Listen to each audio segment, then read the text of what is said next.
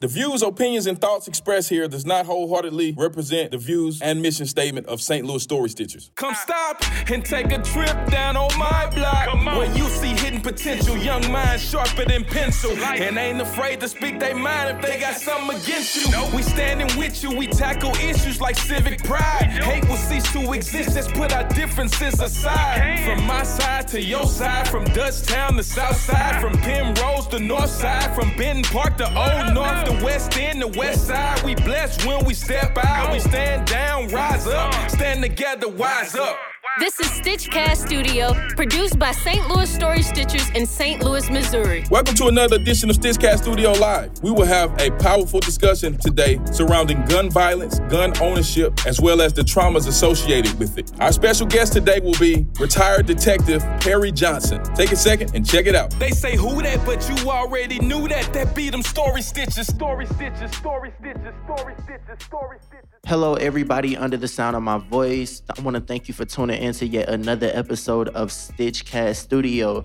I'm your host, Brandon Lewis, and I am accompanied by a couple members of our Stitchcast. We're gonna we're gonna we're gonna talk about something a little heavy today. This is gonna be one of our heavier podcasts. Sometimes you know we do the fun stuff. We like to uh, we we've done podcasts where we've told ghost stories. We've done podcasts where we've talked about art and trauma and healing and therapy and everything else under the, under the sun.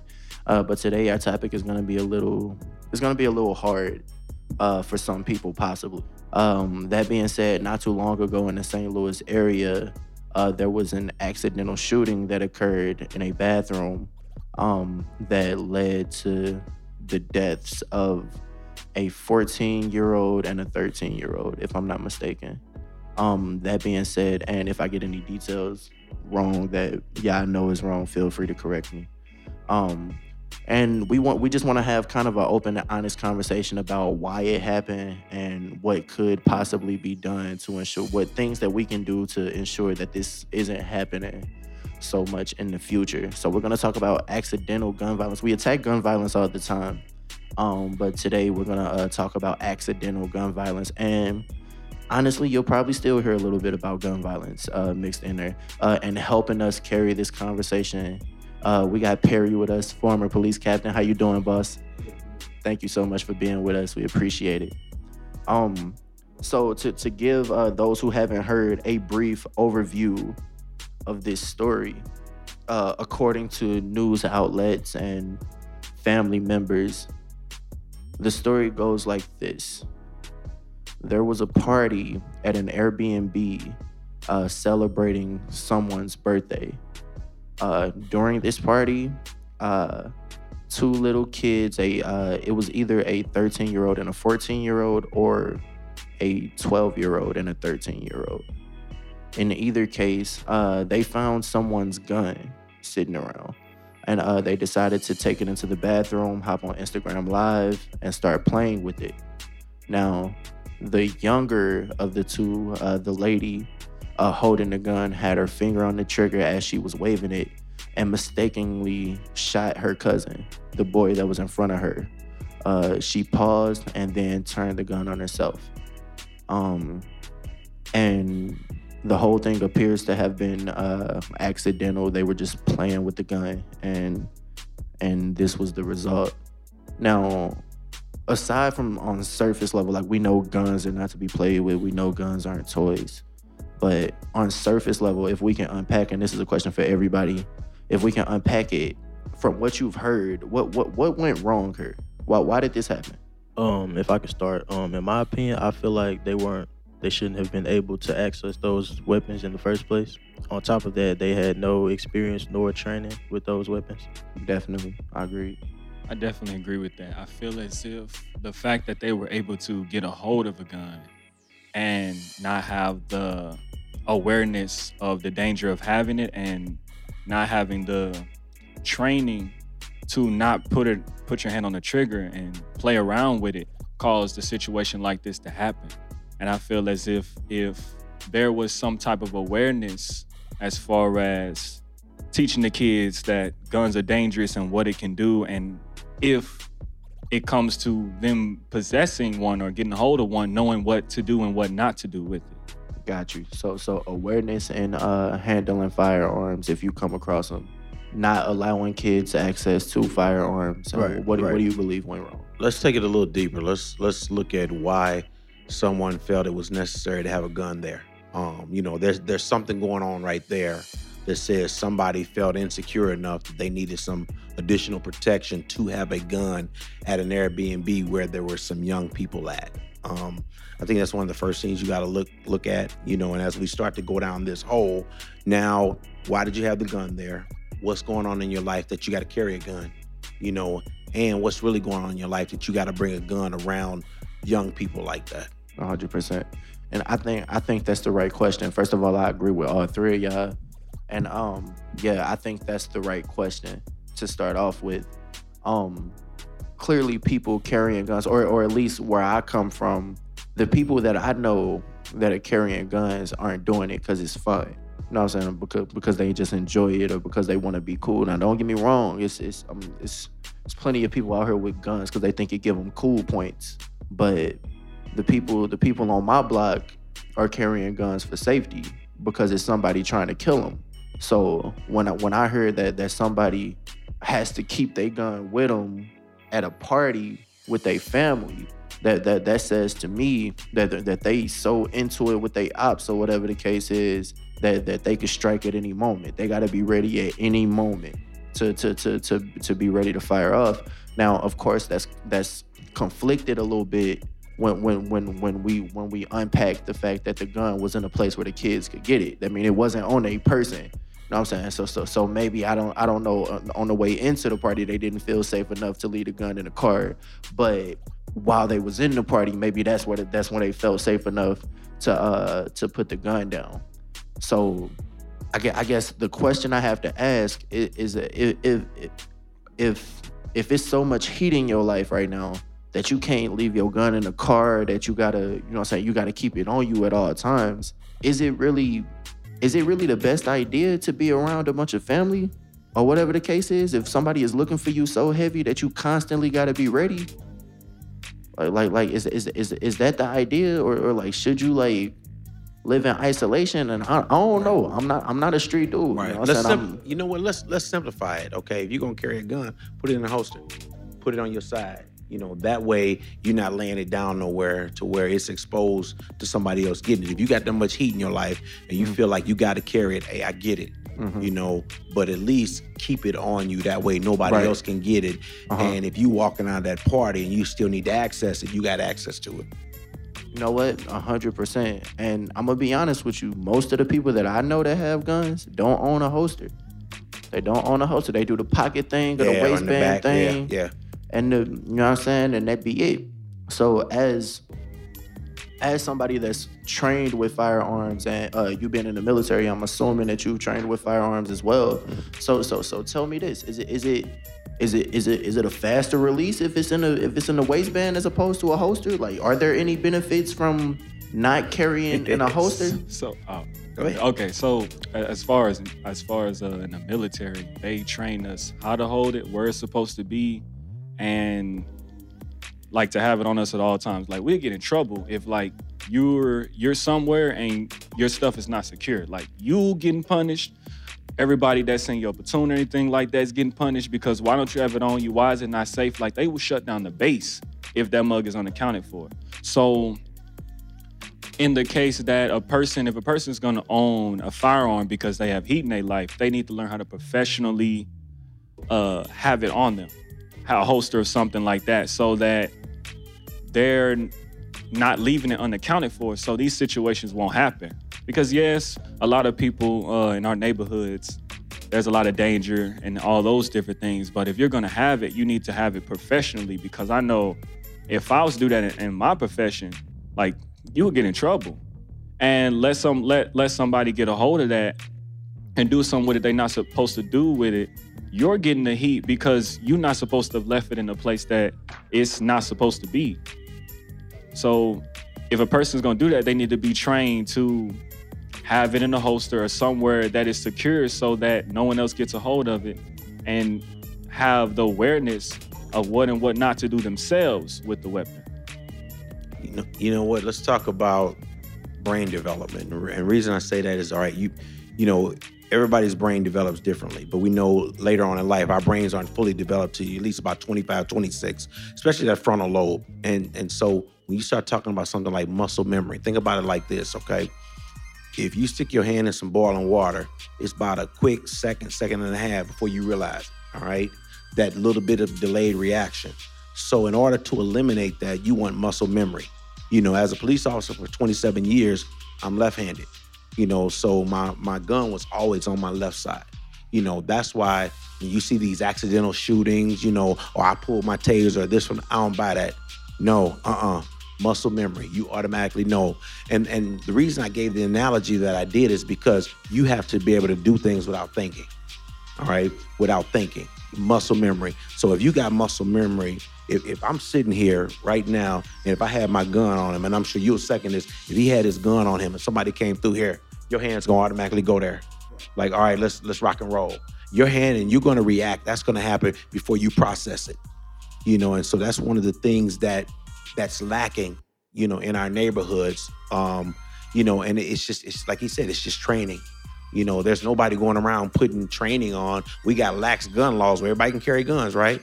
But ain't nobody going around to neighborhoods handing out holsters, handing out uh, gun locks, doing training you know, to keep families and people safe so that somebody ain't running down the street and drop their gun and it go off or go sliding across the floor, scare everybody in the mall, you know, right, that kind right, of right, stuff. Right. You know, so that's just kind of, you know, some of the reality of it, muscle memory.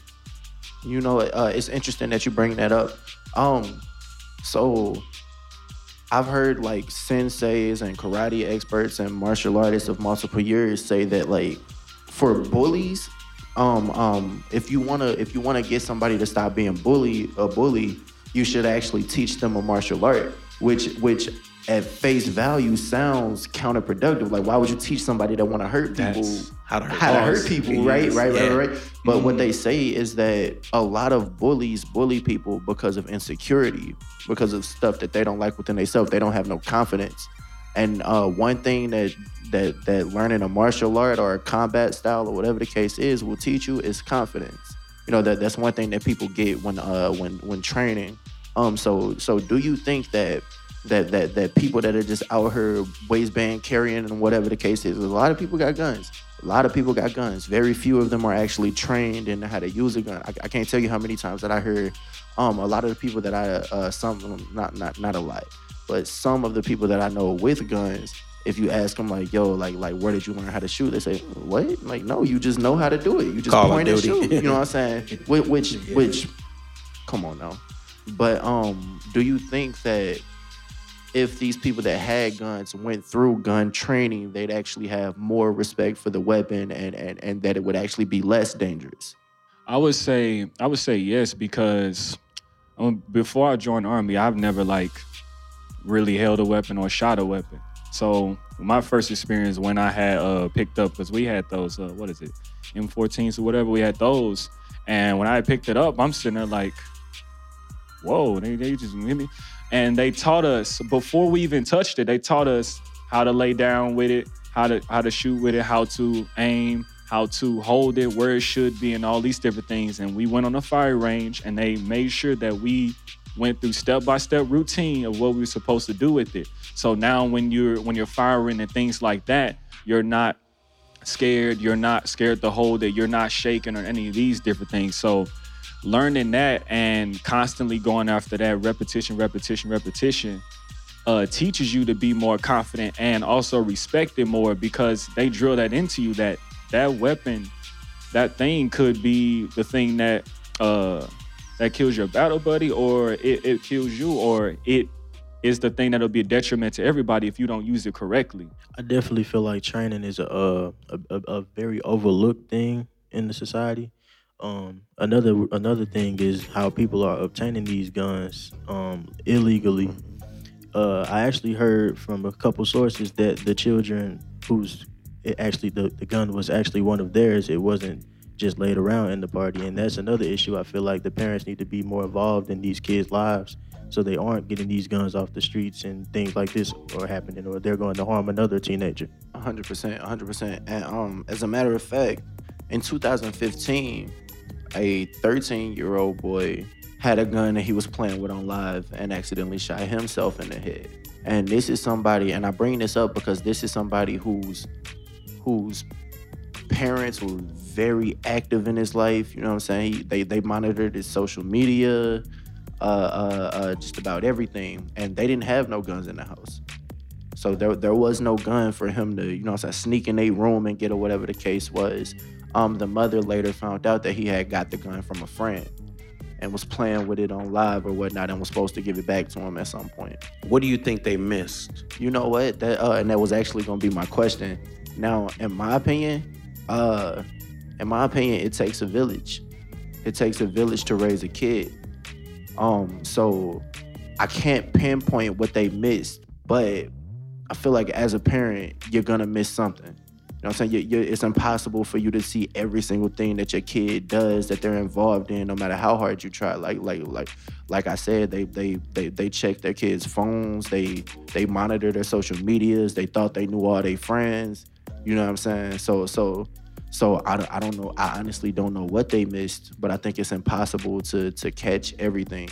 Uh, the mother didn't know he had the gun uh, and didn't find out where he got the gun from till later. So I don't know. What do you think he missed? So when I think about that situation, I think I, I go back to the friend that he got the gun from. All right. Was this a good, upstanding kid that we never would have suspected had a gun like that? Right. And if it was, let's keep tracing it. Right. Did he get it from somebody? Mhm. Somewhere along the way, he got that gun into their lives from somebody who wasn't on the straight up and up. Right, right, right. You know, so that's what we had to find where that Right. intersection was and how did that intersection get into that family? Mm. You know, where was the where was the exposure point? You know, so um, I personally feel like that's where the parent has to figure out how to protect their children from other children who are exposed to weapons and, and people who have weapons. Mm-hmm.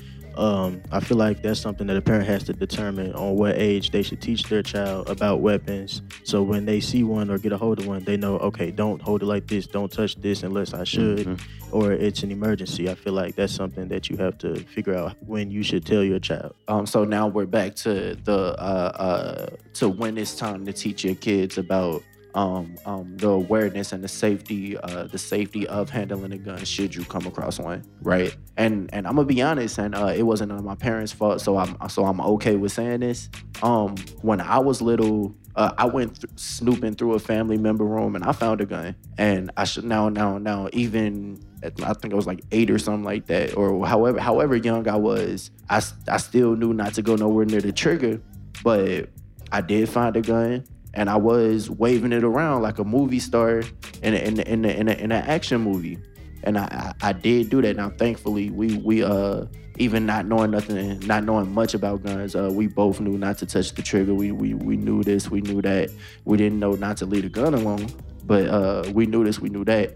Uh, I think kids are naturally curious kids. You know what I'm saying? And and for some reason, kids is just good at finding stuff that you hide from them that you don't want them to, find. I don't, I don't know what it is about it, but you know what I'm saying? Like, I think I was better at finding, figuring out stuff that people ain't want me to know back then than I am now. You know what I'm saying? So I, I'm, I'm not sure what it is about it, but I say that to say when when is when is it the right time to to teach your kids about gun safety and what to do if you come across a gun? think about this. Um, research how many pounds of trigger pull it takes to pull a trigger. Mm. And and when you look at that, then you figure that other answer out because a child, you know, a small child can pull a trigger. Mm-hmm. you know, and so you might want to teach them a little bit earlier because if they come across it, you know, they can activate that gun. Right. You know, so I I I say here, it depends on are you monitoring what your kids are watching on TV, what they're being exposed to. Right. Because the last thing you want to happen is they get exposed to something that you think they're not exposed to, and you haven't educated them on that yet. You know, so I think that's one thing we really got to take into account. So I can't really say an age. Um, I work at an all boys middle school. You know, it starts in sixth grade. All my boys should be exposed to what guns, you know, the dangers of guns and what they can do. I feel like um, when a child is old enough to comprehend what they're seeing on social media or old enough to find it fascinating, that's when they should learn the do's and don'ts of weapons and other dangerous things in life. So they know, okay, when I see this, don't touch it unless it's an absolute emergency. Like, Mhm. Yeah. Most of. I, um, there's this uh gentleman. I really wish I knew his name, and I brought this up in the planning session too, and I I never researched his name, but uh, this is a gentleman who his his kid his kids are maybe seven and eight, and um, not only does he teach them about gun safety, but they they know how to clean guns. They know how to they know how to they know how to operate them. They've they've been to the range. Uh, they can clean they can clean and take apart guns blindfolded uh, while asking his while answering historical questions that he's asking them. Like that that's how well they know guns. Now, it sounds very, very taboo to introduce your children to guns at such a young age, let alone to have them handling them. But one thing that that one thing that I kind of find peace in is that they'll never be on social media waving a gun around because they know the danger of that gun. You know what I'm saying? They they, will never be on, on on Instagram live accidentally shooting themselves or somebody else because they know what they holding. Uh, and and if I'm not mistaken, they only operate the guns when he's around. But uh, what would be maybe some of the uh, downsides to to to introducing guns to your kids like that as such? There are some downsides, but I feel as if the fact that they're learning young about weapons and things of that nature, they're learning the respect for the danger early. They're learning about the chaos of the world early. They're learning about these things early. And because they're learning about them early, they're able to deal with it in a disciplined way. They're learning discipline at a young age. And that's something that I feel that a lot of our youth today lack is that discipline in knowing about the dangers of the world. And so when we encounter them, the exposure point that uh, that you were talking about, we don't know what to do. And so we make the wrong decisions. But if we're aware earlier and we're able to deal with that earlier, then we gain a respect for those things and we gain a discipline for those things in the same way that if you teach a, a kid how to fight and the the mechanics of fighting and how it can affect others and all these different things, they won't need to bully anybody. And nobody will bully them because they have confidence in themselves to defend themselves in those situations. It's that same thing like if somebody learned uh, karate at a young age and and they're getting bullied or different things like that, they know to handle themselves. They won't try to uh, go get some alternative thing to uh, destroy that person that's bullying them and- and uh, basically bringing more chaos into the environment because they know how to deal with that in an equipped way. It's one of those things where if you monitor your kid too much, if you're strict on them too much, they will rebel against you secretly. And that's the danger because when they do that, you don't know what they're doing. You don't know what they're exposed to. And there's a disconnect between you and that child. But if you deal with that disconnect early on and you go ahead and explain what you need to explain and do what you need to do early on and gain that dis give them that discipline and that respect, then you won't have to deal with these situations. And that starts the foundation for future education of even the pe- other people around them. Because now they'll see other people around them doing it like hey you shouldn't do that. My parents taught me this. You shouldn't be you should be doing that. So that's my whole take on that I definitely agree because um I feel like the more strict you are with your children, it's just gonna make them even more curious. And should they have to learn about things like that at a young age? No, but it's the world we live in, so eventually they should have to learn, so they know how to not become a, a, a, victim to anything like that, whether it is self-inflicted or from someone else.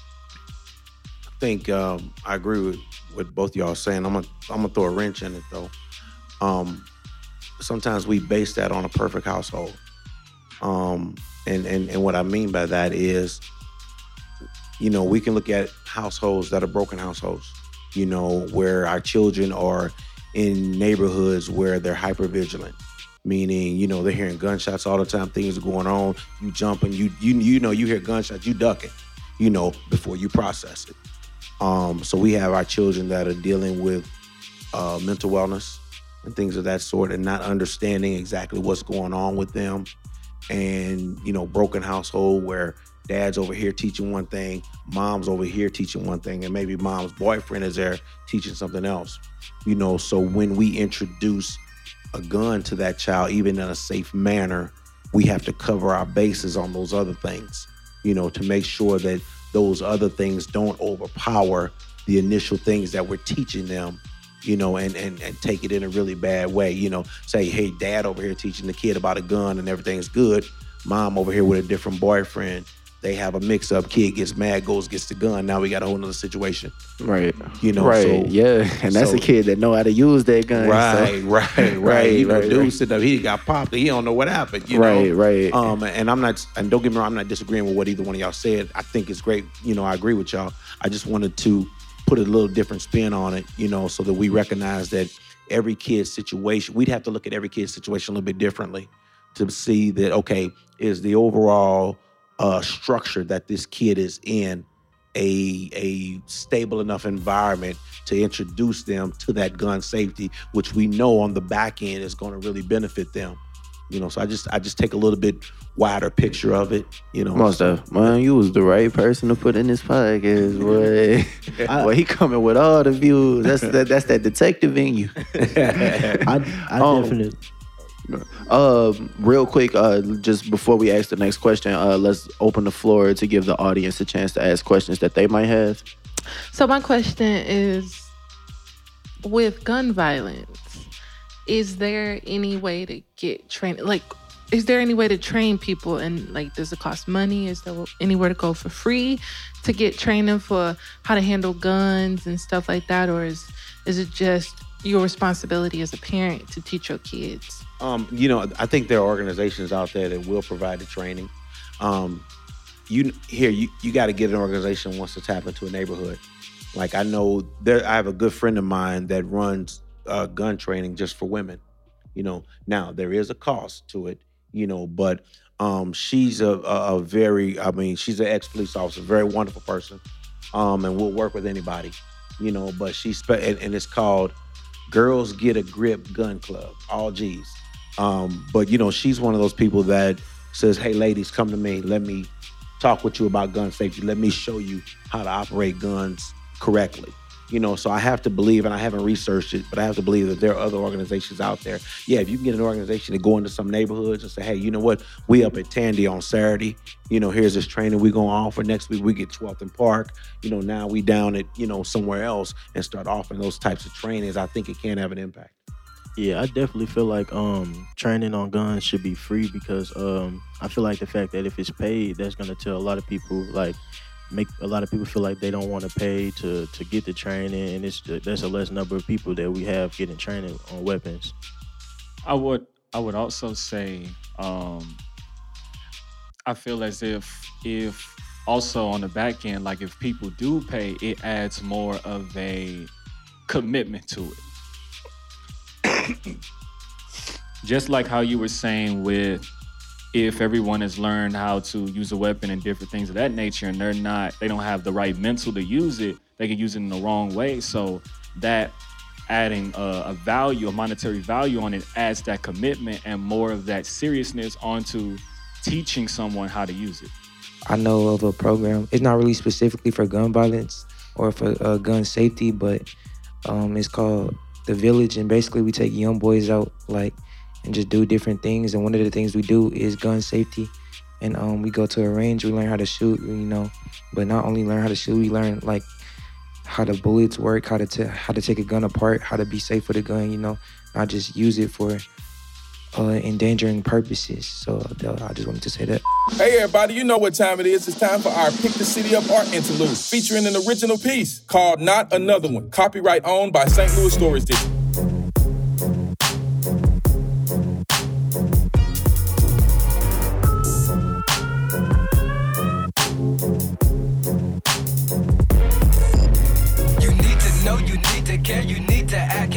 back, not another one. Falling victim to the gun cloud. Not another one, not another one, not another one, not another one. You need to know, you need to care, you need to act, can't take it back. Not another one, falling victim to the gun cloud. Not another one, not another one, not another one, not another one. I said Missouri.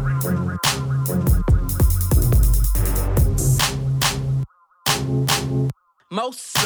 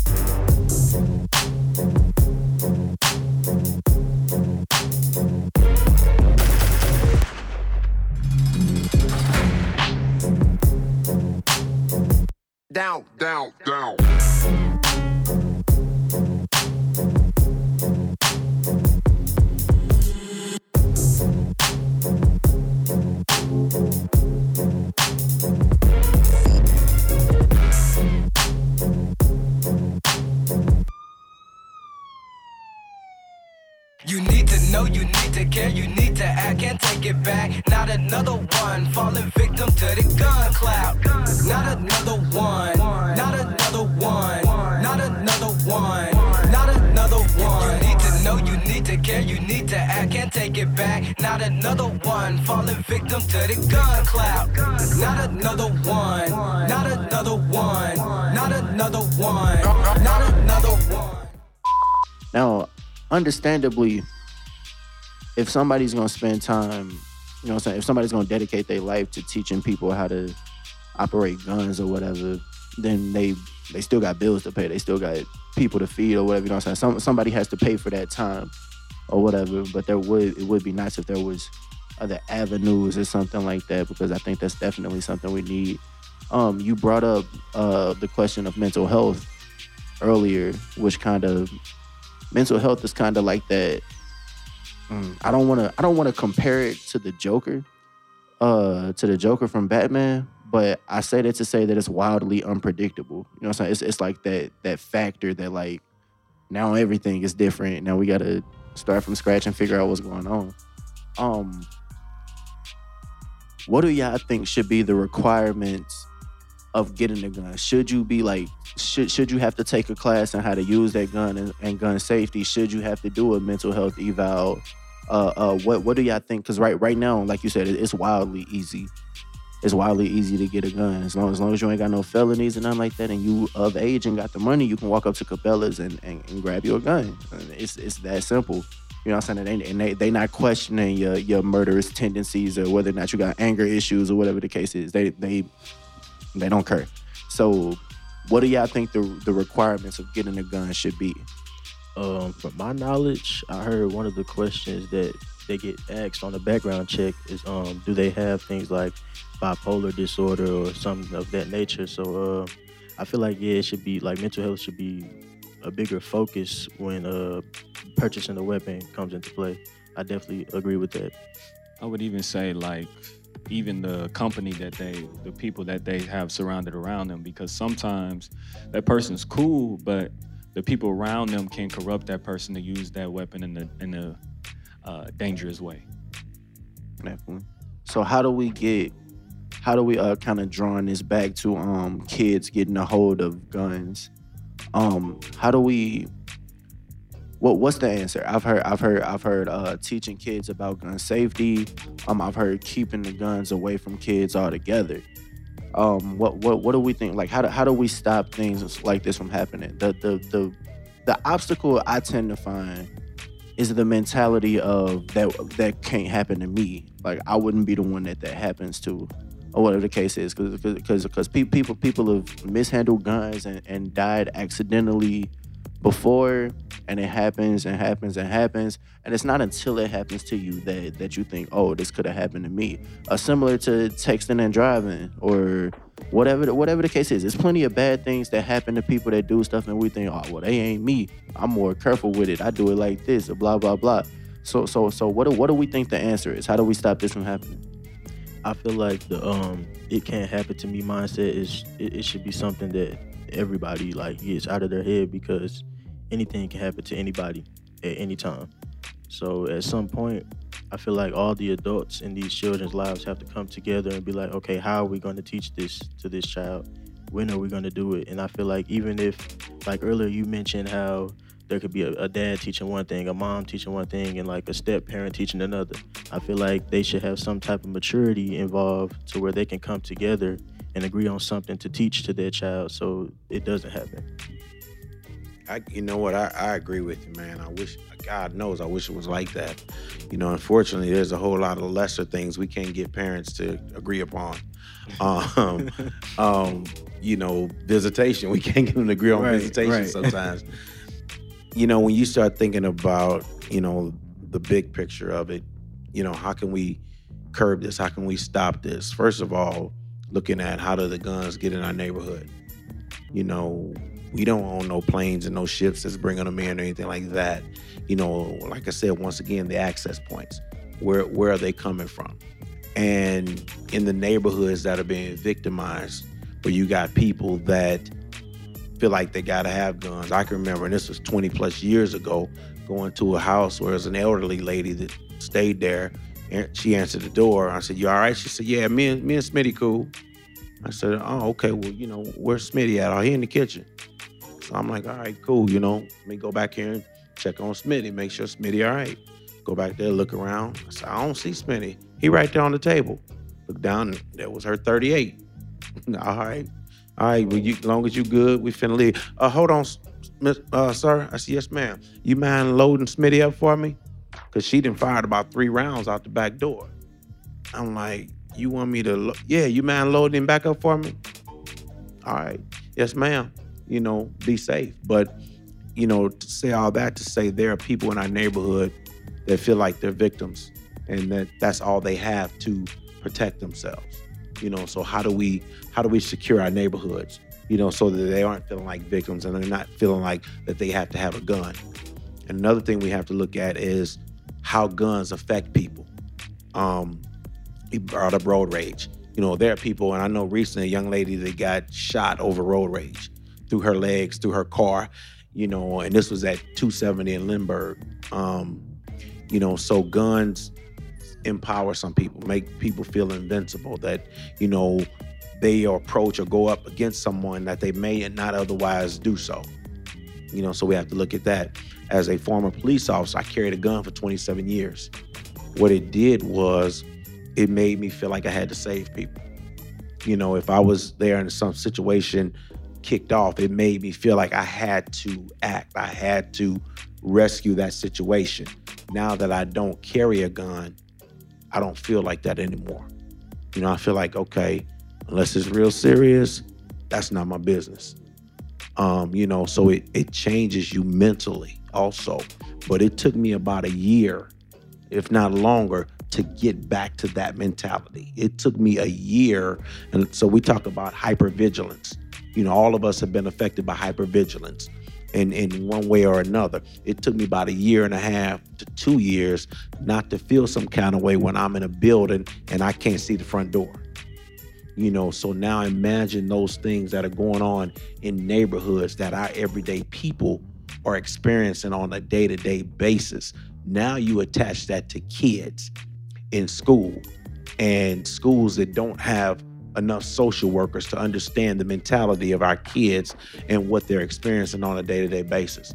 You know, so there's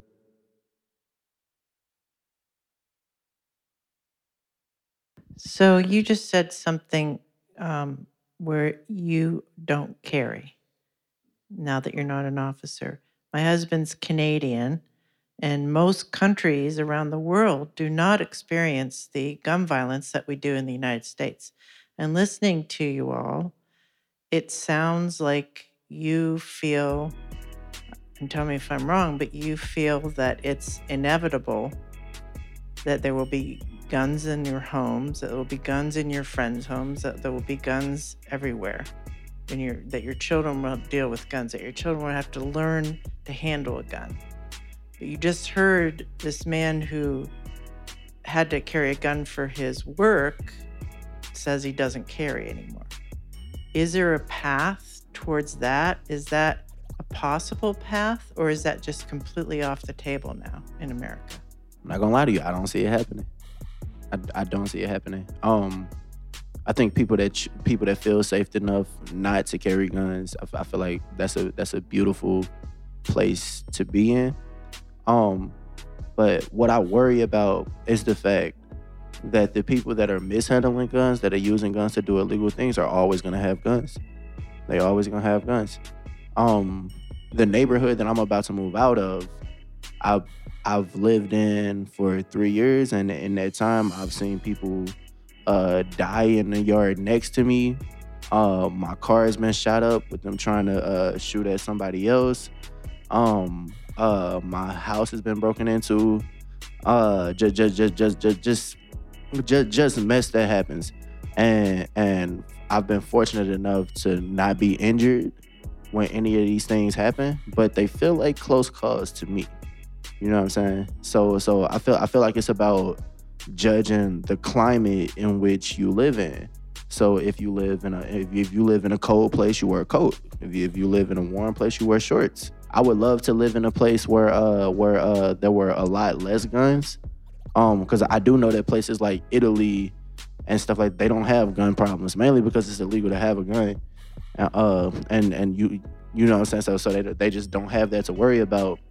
But um, I think with being that America already has a gun problem, you know what I'm saying? Being that the gun problem does exist, it's not gonna not exist because I decide to not carry a gun.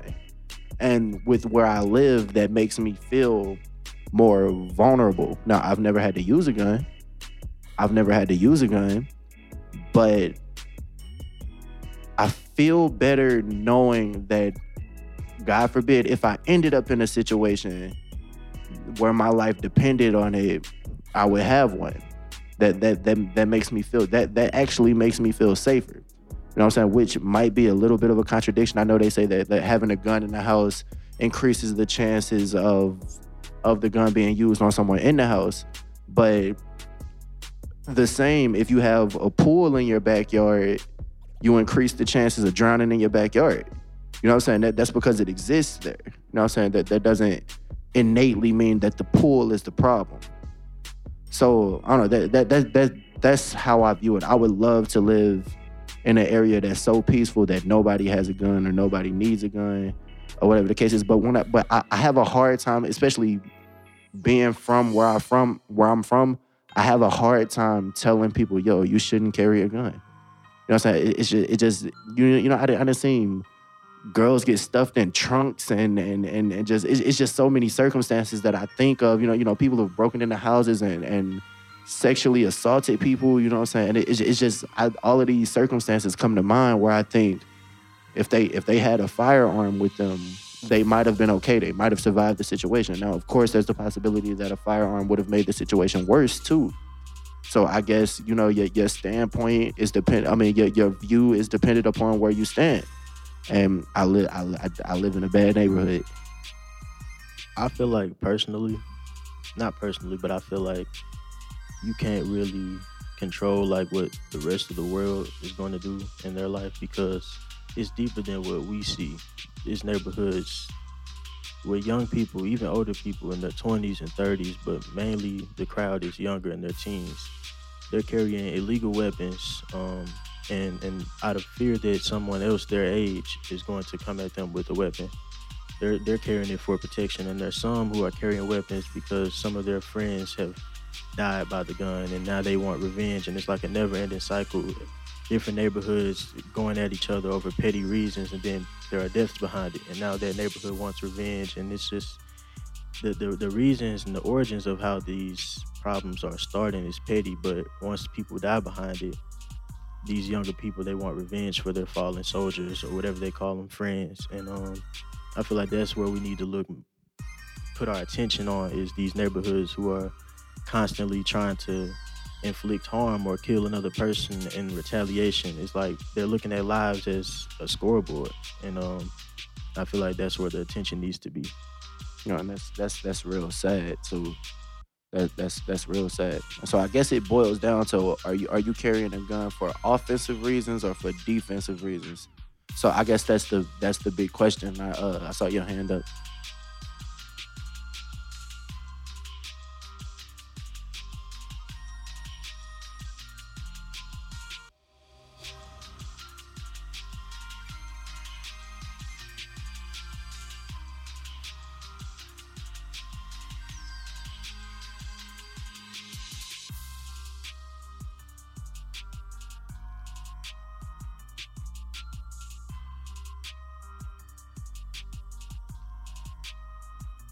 I mean, if you want to be technical about it, it's already illegal. So I guess the argument could be made that it's already banned. Um, I think as long as people have the Second Amendment to lean on, then it's gonna be guns out here. You know what I'm saying? Like they wrote it. They, they, that was one of the very first things that they, to be accurate, the second thing that they thought like, first you should be able to say whatever it is you want, and second you should be able to own a gun. So so why it was so high, high up on the priority list, I'm not sure. You know what I'm saying? They was fight they was trying to fight off the British, so maybe that had something to do with it. Let me say this. You think about those that are in favor of the Second Amendment and those that don't want gun laws and don't want gun laws to change.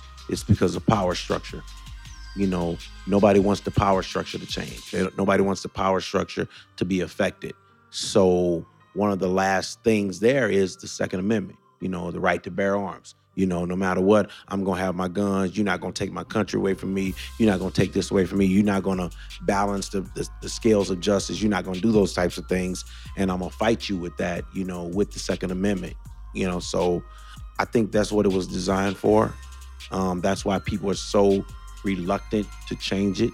You know, even with the vast amount of people that are being killed by guns. But you, you have to start to look at who are the vast amount of people that are being killed by guns and what neighborhoods are they in you know and there's not enough value placed on those lives for people to want to change the laws affecting guns And you know um, in in in a in a podcast that we did with John A. Wright Sr., uh, one thing he said that stood out to us, I believe it was him.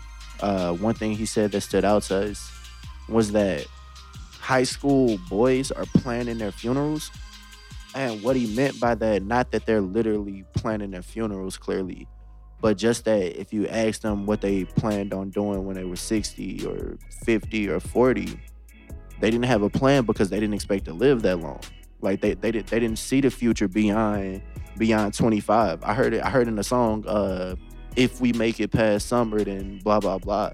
And that really stuck out to me that they're like really like like the summer is such a big obstacle that is maybe if I live past the summer and you and and that's just so wild. Like I know that crime goes up. I know that gun violence goes up in the summertime, but like like like to to literally think like if I make it past, right? And so and so they and so they and so they go through their short already short life thinking or not expecting to live past 20 25 and and and and they seem to be okay with that so so what do you what do you do with, with somebody that, that doesn't expect to live long and seems to be okay with the fact that they that their that they prospects of a, of a of a long life is is is zero to none. You know, so so how do you how do you talk them out of anything? They they okay with dying at a young age. You know what I'm saying? And they and they and they had kids and they ain't tripping off seeing their kid graduate or none of that. You know what I'm saying? So so what do you what do you say to somebody like that? Because these these are also often the people that are carrying the guns illegally that make legal gun owners scared to put their gun down or, or scared to, to, to leave their gun at home or whatever the case is. So so if you don't care about your life, how am I gonna convince you to care about my life?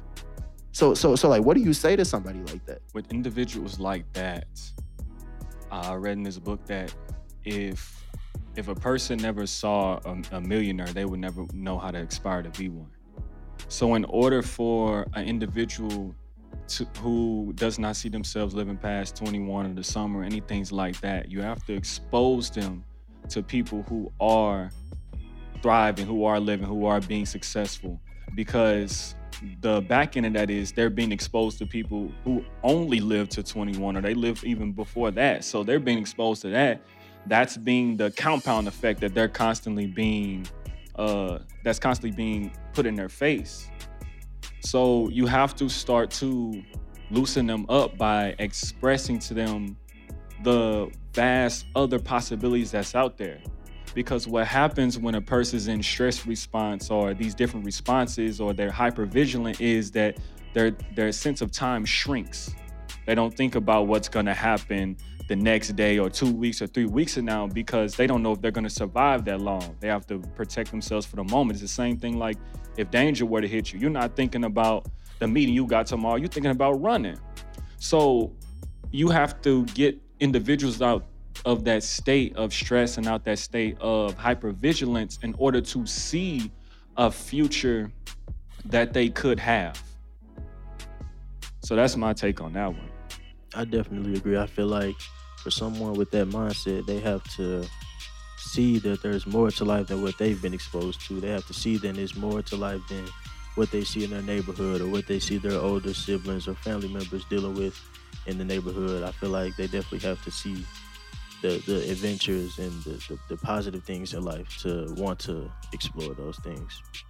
Now, now, now, you you had 27 years on the police force, and even now you work with uh, young boys.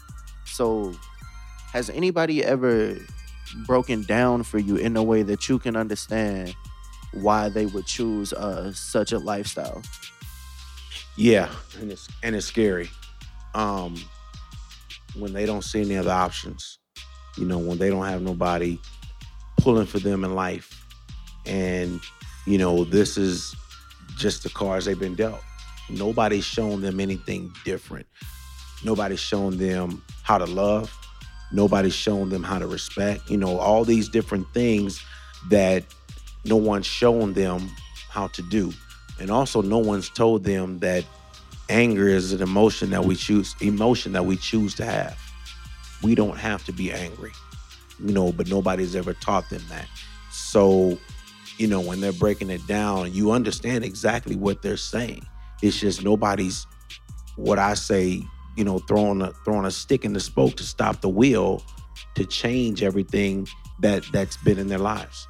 And so you have to start to do that one one thing at a time and educate them and not just educate them but support what you're telling them and show like they were saying you have to be able to show them something different. You know there are some some young men that don't get outside their neighborhoods. You know don't get outside the city of st louis. Don't get out to st louis county. Don't get out to where there's nothing but trees let alone get out of the state of missouri.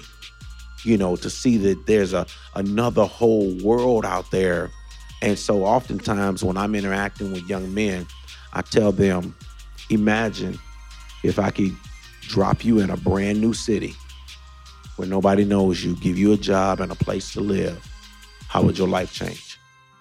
Then you start them to dreaming. Then you start them to thinking about, man, I would go and buy this, or I would go and do this, you know, and I'm walking down the street in peace you know, not worried about somebody coming at me, not worried about somebody trying to get me for my shoes, my clothes, or something like that. You know, not worried about somebody hating on me because of something my brother did or my cousin did or something something like that. I'm somewhere where don't nobody know me, where I get a fresh start. But here's the one thing I'll tell you in closing. The one thing I learned about asking young men, there's one question that they can't answer. They can't tell you what's wrong with them but they can tell you what happened to them. So when you ask, when I you, if you're ever to ask a young person that, be prepared for the answer. You can say, hey, what's wrong with you? What's wrong with you? I don't know. They can't tell you what's wrong with them.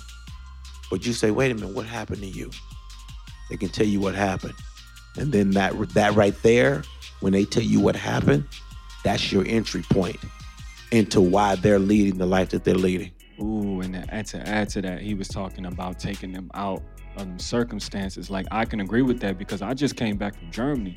I essentially got out of St. Louis for for nine, ten months and living and basically traveling around Europe and seeing castles and seeing all these ancient art, artifacts and all these different things. And that gave me a new mindset. Like, and it made me look back at St. Louis and, and think that when I look back look back here, it's like everybody's so uh, hyper vigilant and all these different things, and there's a whole world with uh, statues and castles and things that were that took thousand years to be built, and we're over here bickering about you know what I'm saying a bag of chips, the new shoes, and all these different things, and there's all this beauty out in the world, and that kind of that was one of the things that motivated me when I when I uh, to come back here and to express that because that taught me that the things in which uh, some of our young people are focused on or are, are surrounded by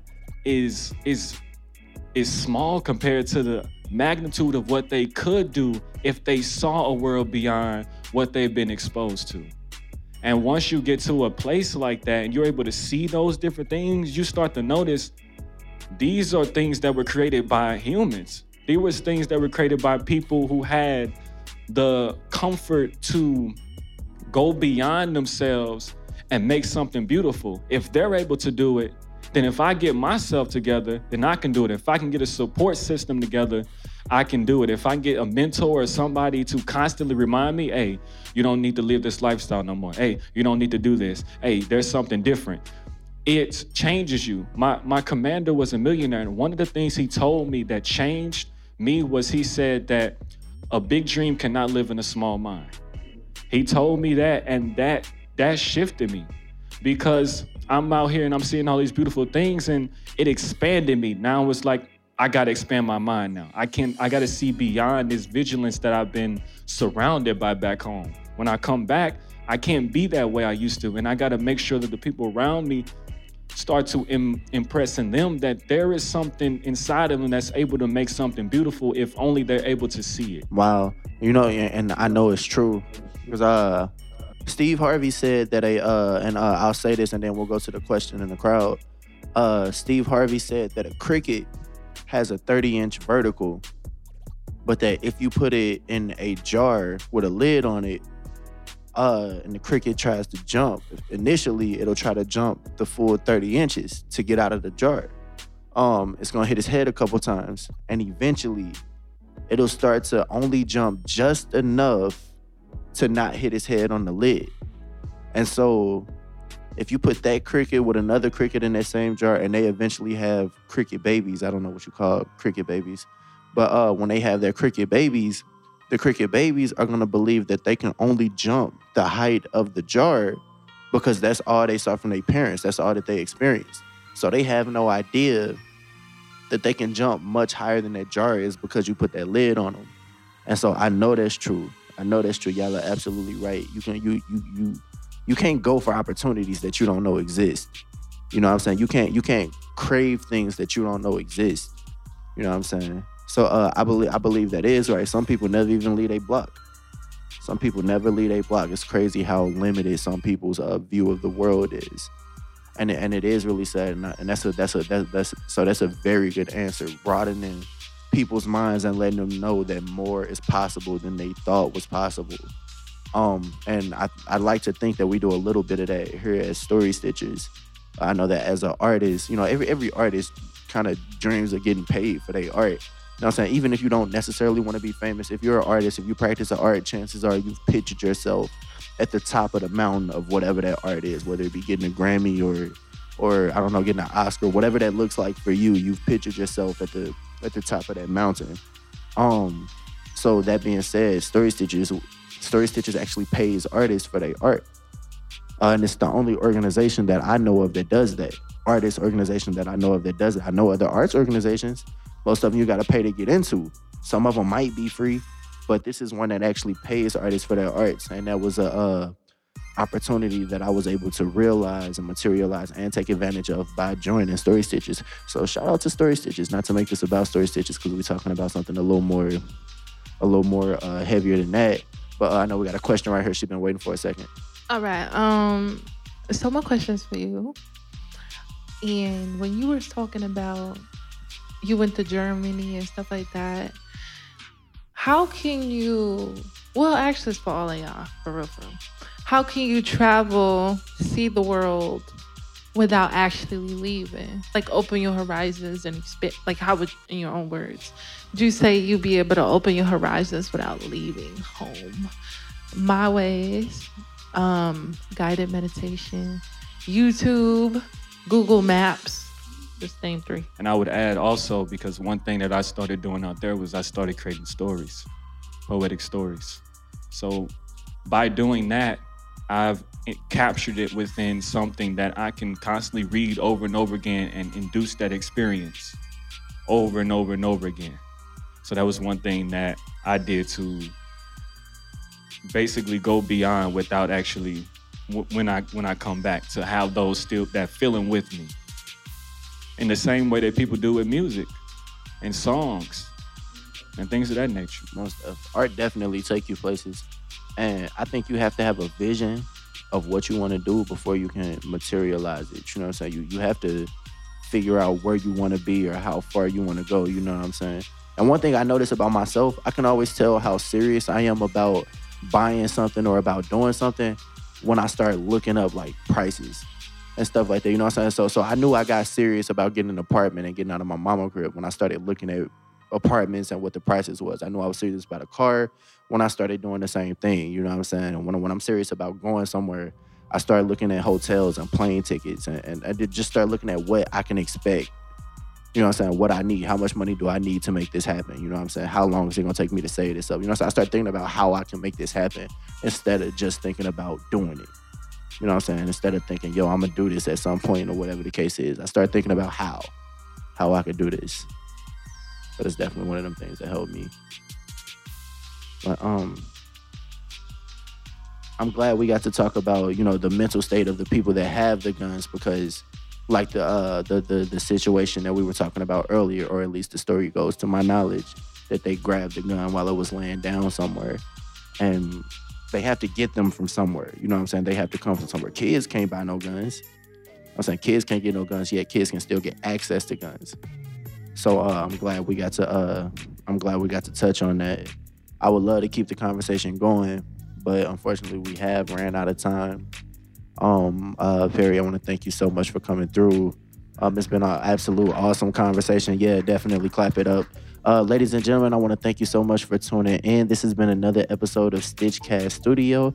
I'm your host, Brandon Lewis. Now, if you're between the ages of 16 to 24 and you're wondering how you can become a part of our Stitchcast family or how you can be a part of our organization in general, you can go to storystitches.org where we do have applications. Uh, if you want to know what we have, what we have going on next, where we're going to be next, when's the next performance, when's the next dance battle, when's the next podcast, what are we going to talk about next week? Uh, you can find all that information on our website. Thank you for listening. We want to give a very special shout out to the Stitchcast Studio sponsors. Story Stitches is supported in part by an award from the National Endowment for the Arts, the Lewis Prize for Music's 2021 Accelerator Award. Additional support for Stitchcast Studio and Story Stitches youth programs was provided by the Spirit of St. Louis Women's Fund, City of St. Louis Youth at Risk Crime Prevention Grant of 2021, Lush Corporation's, the Charity Pot, and March for Our Lives Aid and Allowance. They say who that, but you already knew that. That beat them story stitches, story stitches, story stitches, story stitches, story stitches.